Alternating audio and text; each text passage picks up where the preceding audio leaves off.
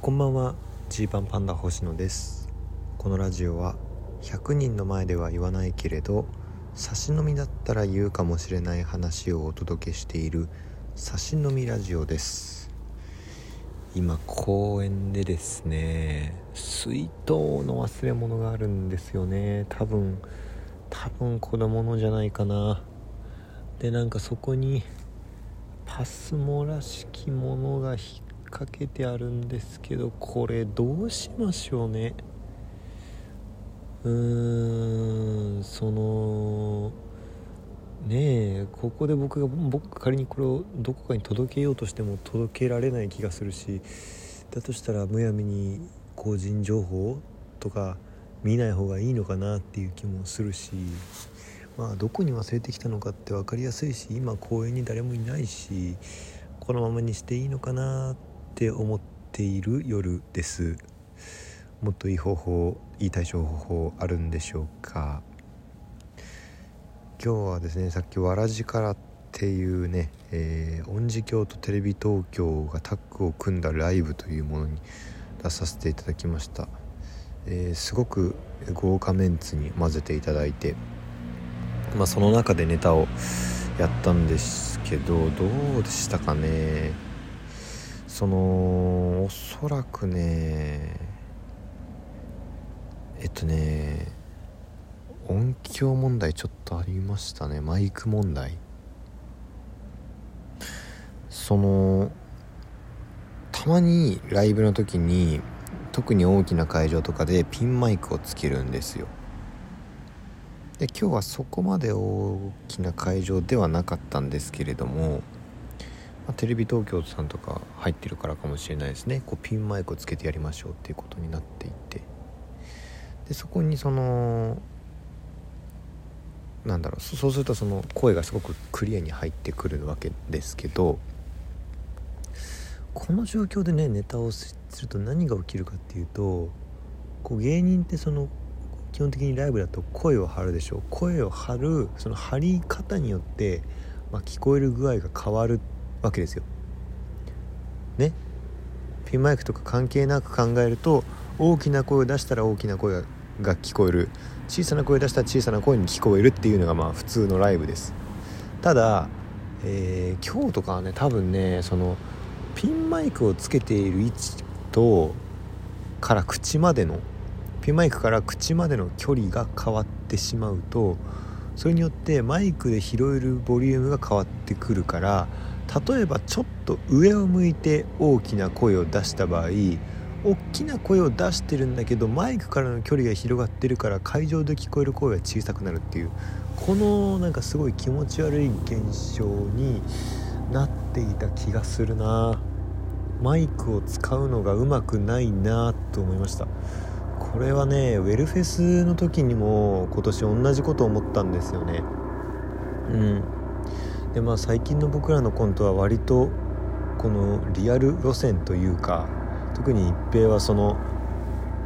もだえる感じでこう喋るのでこうお客さんに向かってポンって喋るみたいなことじゃないのでこういう弊害が出てくる時があるなと思いましてこれはピンマイクの種類によって対応が変わるのかあのだから大丈夫な時もあるんですよ。テレビの収録とかで大丈夫な時もあるんでこの何て言うか音響 マイクにもっと詳しくならなきゃいけないっていうのをね今日は、すごく思いました。そんな勉強になった日でした、えー、さて、まあ、今日の話はそんな感じなんですけどえー、明日ですねこのとあるお仕事があります。でちょっと前に僕がラジオトークのほぼ毎日更新そろそろやめますっていう話をしたんですけどまあそれのきっかけとなったお仕事きっかけというかそうすることに決めた理由のお仕事がありますんでその状況次第ではもしかしたらこっから更新減るのかなって勝手に思ってます。でそうした時にね改めてなんですけどこのラジオトークをこうどうやって使うかなって思ってて差し飲みラジオじゃなくなるかもっていうのをね今、えー、考えてます。うん。何か別の言い回しとか別の感じのコンセプトでたまにやろうかなとかあとは、まあ、これは今皆さんがどんな風に聞いてくれてるかによるんですけれど、えー、例えばねポッドキャスト連携を今してるんです。で Spotify とかもそうかな、えー、G パンパンダとかで検索をするとこのラジオトークが、えー、出る状況になってるんですね。だからそこで聞いてどうですかね。ラジオトークのアプリで聞いてる人と、えー、Spotify とかかな？ポッドキャストとか他のアプリで聞いてる人といらっしゃると思うんですよ。でその何て言うんだろう。僕はこのラジオトークというアプリで撮ってラジオトークで配信をしてるんですけどその設定としてポッドキャスト連携っていう設定をしているおかげで他のそのアプリでも聞けるようになってるっていう感じなんですね。ただこれあのまあこれどう考えるかなんですけど初めましてでジーパンパンダをこの検索した人もこれ写真のみラジオにたどり着いてしまうんですよ。でまあそれがいいという意見も あればえー、なんかなんて言うんだろう。そのちょっとニッチではあるので初めましての人向きじゃないんじゃないかなという意見もある気がして、まあ、これは僕の中での意見がそれぞれの意見が分かれているんですけれども。でまあ今まではまあでも毎日更新してるし例えばジーパンパンダ興味持ってもらってえー、わいっぱい人来ました。ちょっと今日ふるさと納税の話する日かも。あすごいフリスビー始まった。フリスビー始まった。めちゃめちゃ犬がフリスビー追いかけてる。人の集団がいっぱい来ました。これはやばいです。星のピンチ。大丈夫か？15人ぐらいの集団が来た。また、えー、ふるさと納税の話をし始めたら、えー、そういうことだと思ってください。何が始まるんだ？気になる。でもそんなわけでえっと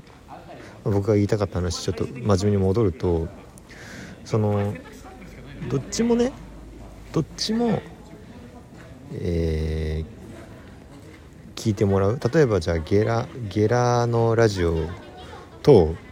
「オールナイトニッポン」ポッドキャストと「差し飲みラジオ」とがこうそれぞれ出てくる時に「えーと、オールナイトニッポン」ポッドキャストとゲラに関しては基本的には全員に聞いてほしいんですよ。で差し飲みラジオはそうでもないんですよ。人を選ぶんですよ結構。で今まではそうは言っても差し飲みラジオは毎日更新してたから、えー、初めてジーパンパンダに興味を持ってくれた人がいろいろコンテンツをこう楽しもうと思った時にちょっとでもこう毎日ね僕らのことを考えてくれるようになるきっかけになればなと思って。ね、毎日10分ぐらいだけ、えー、僕のこのラジオトークを聞いてもらうことによって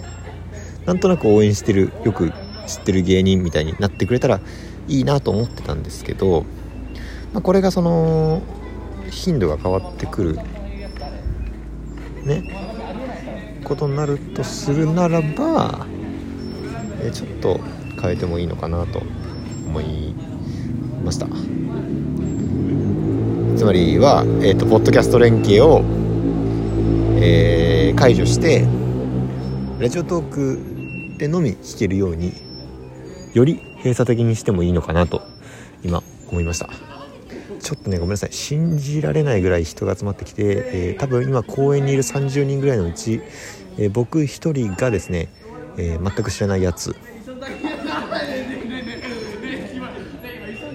わかります？この状況の変化。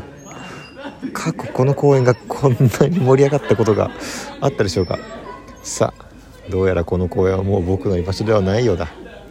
さらばお開きです。